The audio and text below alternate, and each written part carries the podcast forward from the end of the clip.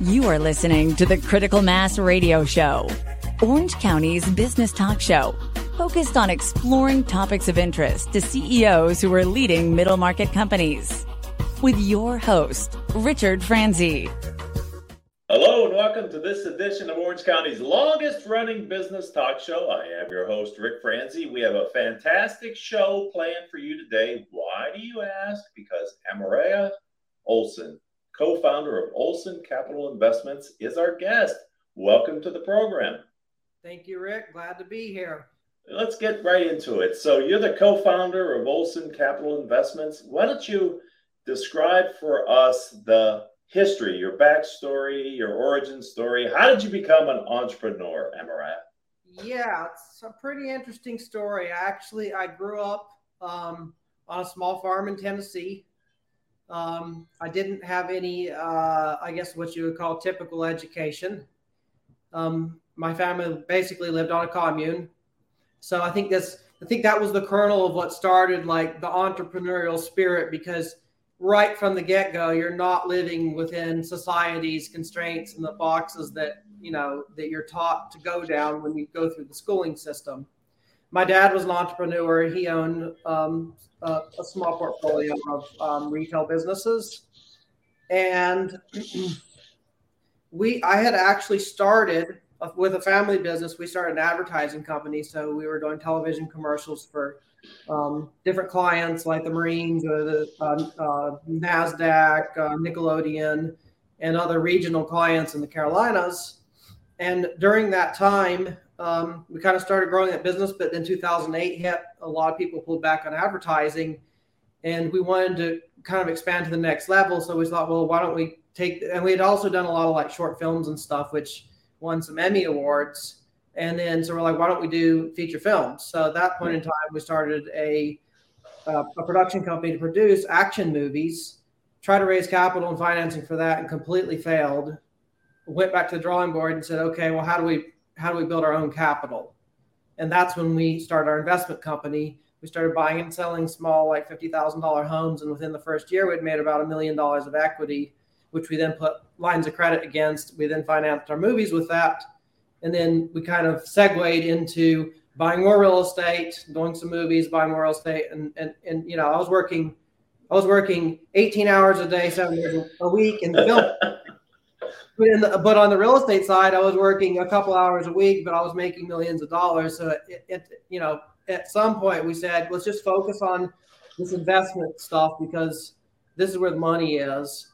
Maybe we'll do some films later, you know, but then that in 2017 we kind of then transitioned straight to the investments and have grown the portfolio 10 times since then and now it's a $60 million portfolio. You use the term we. Who else? Who who are the other co-founders with you? So my brother is my is a co-founder with me. We've done everything together since the beginning. Wow. And um, it was challenging dealing with a sibling on the creative businesses because creative ideas can clash. Right. The businesses we're in now, what's your finance? It's very easy. There's a singular goal: maximize the ROI, minimize the time. Right. Velocity of capital and return. So we're completely on the same page in this investment company and have been for some time, and that's probably part of our success. So, so I'm going to back up just a bit. How did you get from a commune in Tennessee to living in Orange County, Southern California? Well, um, probably around the end, probably around like 2017, 2018, I realized that you know, I wanted to change of environment. I was changing my career full time into investment, and my life was going. I was focused on I want to build a life and a base because my health had really got gotten deteriorated from the amount of work that I was putting in from the other industry. So part of that was okay, where's the most beautiful place to live? Where's a good environment? And how am I going to build a lifestyle that then underneath the lifestyle is going to be passion projects that I like doing, but not where you put the passion first and you try to make it make money, which is mm-hmm. just doesn't work. And so when you spun the wheel, Orange County came up as the the ideal place. Well, I just I just literally got an airplane, flew to California, and um, just was like, okay, I love it out here. I, well, I've been out here a couple times because in the film industry, you know, I did meet with movie studios. My movies were distributed through Sony and stuff, and I had a producer friend that lived out here, so it's not like I hadn't been here a couple of times. I like the environment, but then I just flew out here. I was like, let's just check it out. I'm going to take a one month vacation. I was just going on the trains and stuff, going to the beach, literally doing nothing, taking the scooters around and just thinking about life. And I was like, okay, I'm going to move out here. And then when I was, then uh, when I started coming out here, I was like, well, where's the nice places? So then it ended up being Malibu, uh, Laguna Beach, um, or kind of, or maybe like La Jolla, um, uh, San Diego. Mm-hmm kind of the three spots that I liked. And this just, well, I actually ended up buying two investment properties up in Orange County. So this ended up being like, well, I'm close to those properties and I'm close, you know, I can jump on an airplane around here. I can go see my other properties in Arizona and Texas. So, um, is your brother out here with you? He is not yet. He's still in Atlanta, but he will be moving here within a few months. Yeah, good choice. Having having been to Atlanta and living in Orange County, I'd vote for Orange County if I had a choice. I mean, once I ended up on this hill here, top of the world in Laguna Beach, it was like, okay, that's where that's where I want to retire. So, you know, I kind of got my eyes set on that right before the pandemic, and then um, made the move. And Mariah, I'd like to learn a little bit more about your firm and the investment philosophy. So, take me through sort of the evolution of, of the firm. Yeah. So, okay. Well, in the beginning, it served a singular purpose, which was raise capital to do films with, which it served its purpose well. And, at that point in time, we were not seasoned investors, but we were able to find properties that were undervalued, bank owned, REO, you know, had problems, and we would buy those properties and we would fix whatever is wrong with them with minimal capital injection and usually be able to double their values which would two two to four x our down payment pretty hmm. quickly within 12 months, right? So I guess kind of that was so good in the beginning that we just were like that that's all we knew was like well you got two or four extra money in a year and we did i never even thought like oh investors buy properties and they make a 8% return like that you know was not even something that that i knew existed at that point in time um, so our philosophy pretty much is, this, is is has been the same, but we moved from the single family residential to co- large commercial buildings. A lot, my last two flips are like 130 apartments each.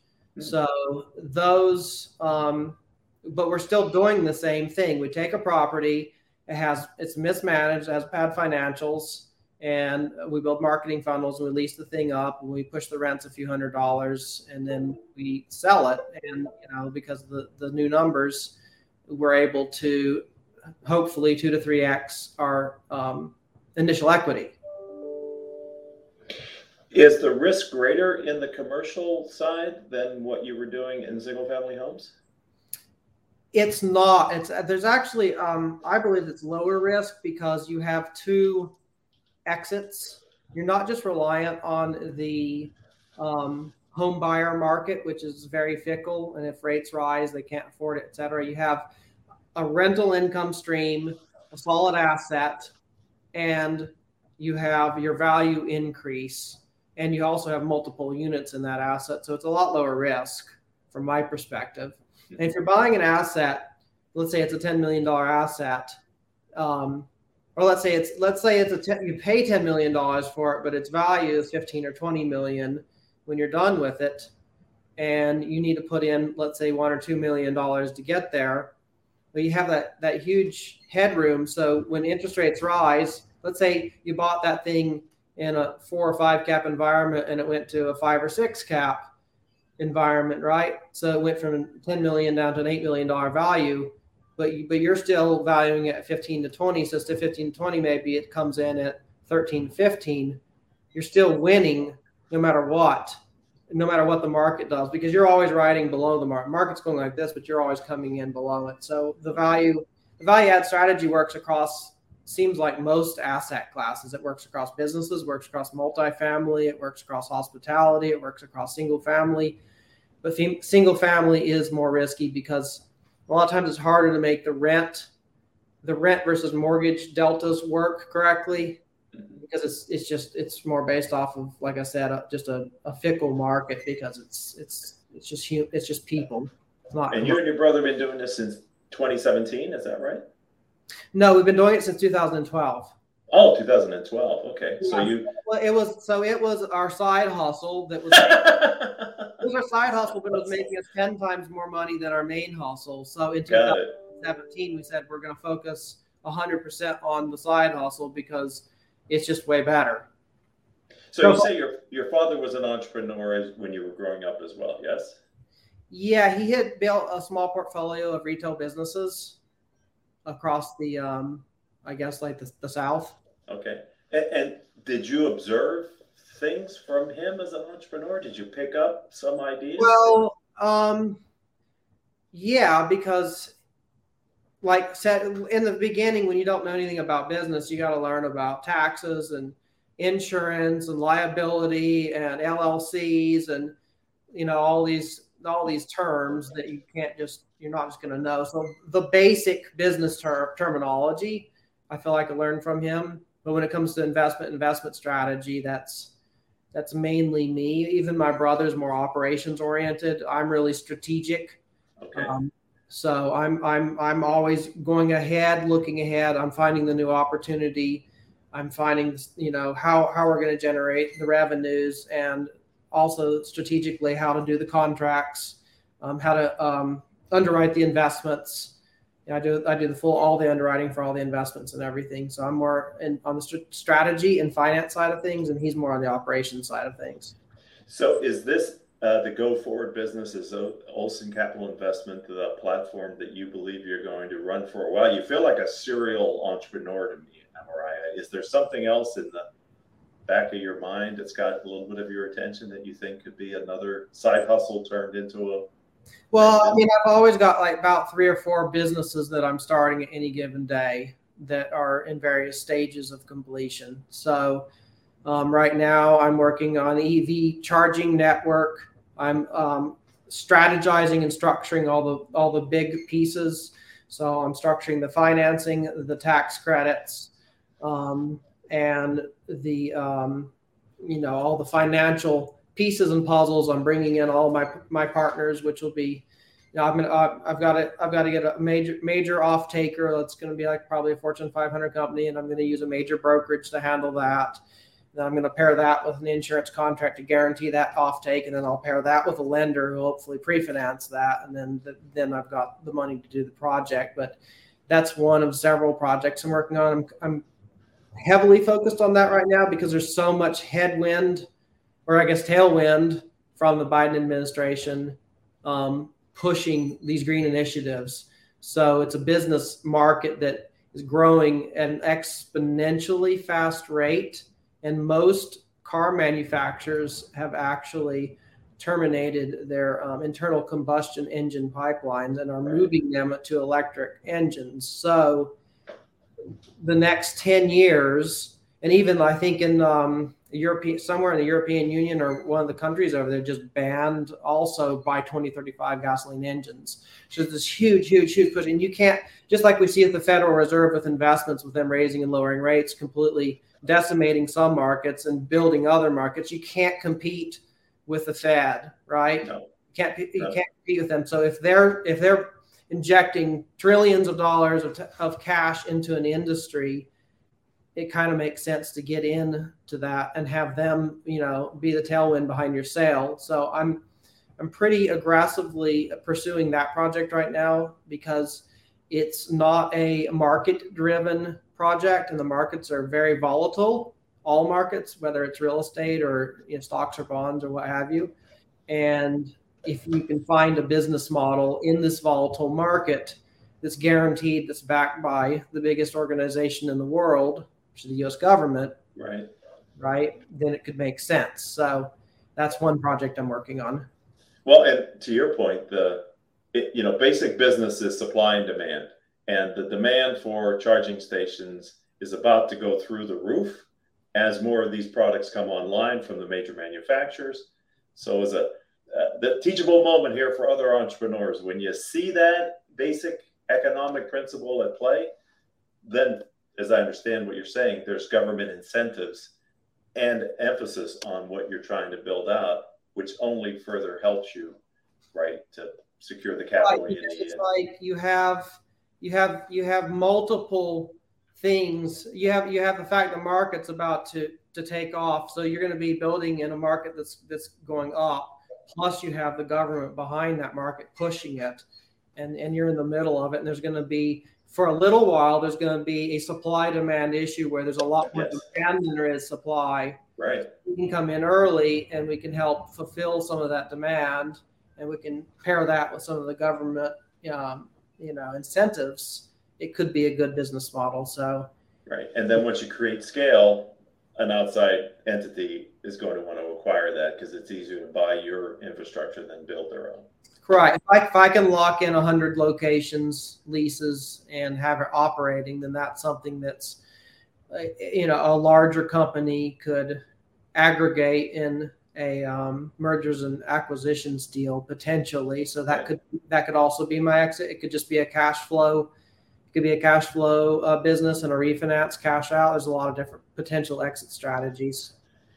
I knew there was something else rolling around in there, and I know that's one of the things that you've identified. So there's, if we had more time, I'm sure you could give us some sense for other things that you're doing. I'm wondering, um, over the course of your entrepreneurial career, have you ever developed a, a, philosophy or been given some advice by another that you would like to pass on to our audience here today? Some pay it forward, maybe some business advice that has worked for you? Yeah, um, there's so many components to it because a lot of it's psychological because you have to build a framework in your own mind um, to start having successes. And you really have to have a positive outlook. You have to believe in yourself completely. Hmm. And you have to be willing to take risk um, because the most expensive ex- expense that you can have is not taking risk because you can't grow without taking risk. Um, so definitely be willing to take risks, but it needs to be very calculated. Um, you know, everything I do is, is heavily um, calculated with mathematics to ensure that it's a success. So it doesn't mean be a gambler, um, but it means it means that get out there and take that risk.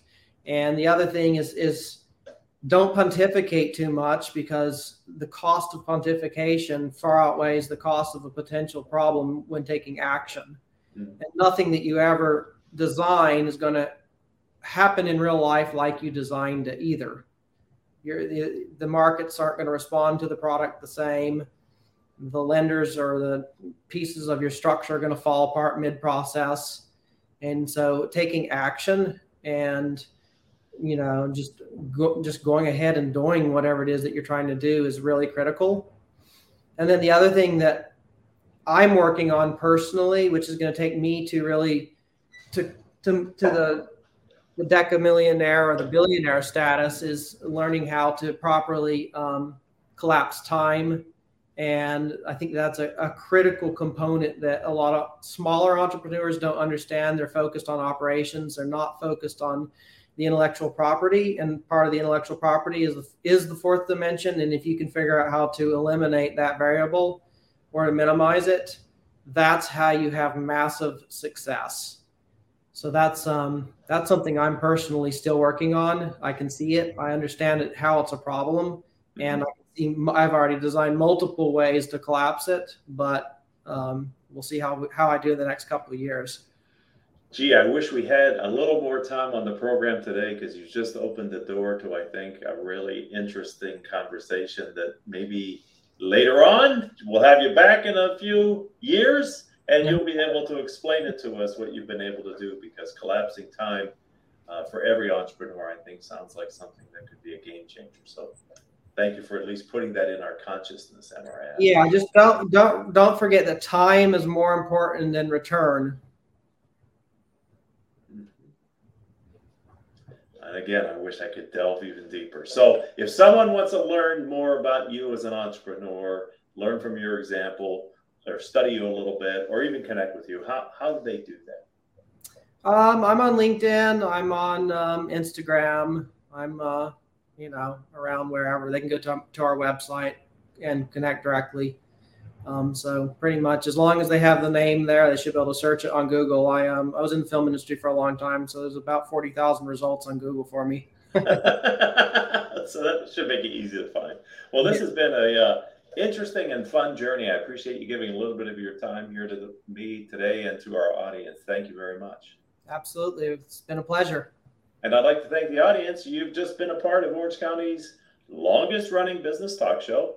Mariah's episode was episode number 1419 in our catalog. If you're an Orange County entrepreneur and you have a story to tell and you'd like to share it with our audience, then reach out to me. I'm Rick, R I C Franzi, F R A N Z I. And uh, I'm on LinkedIn as well, obviously. And that's my website too.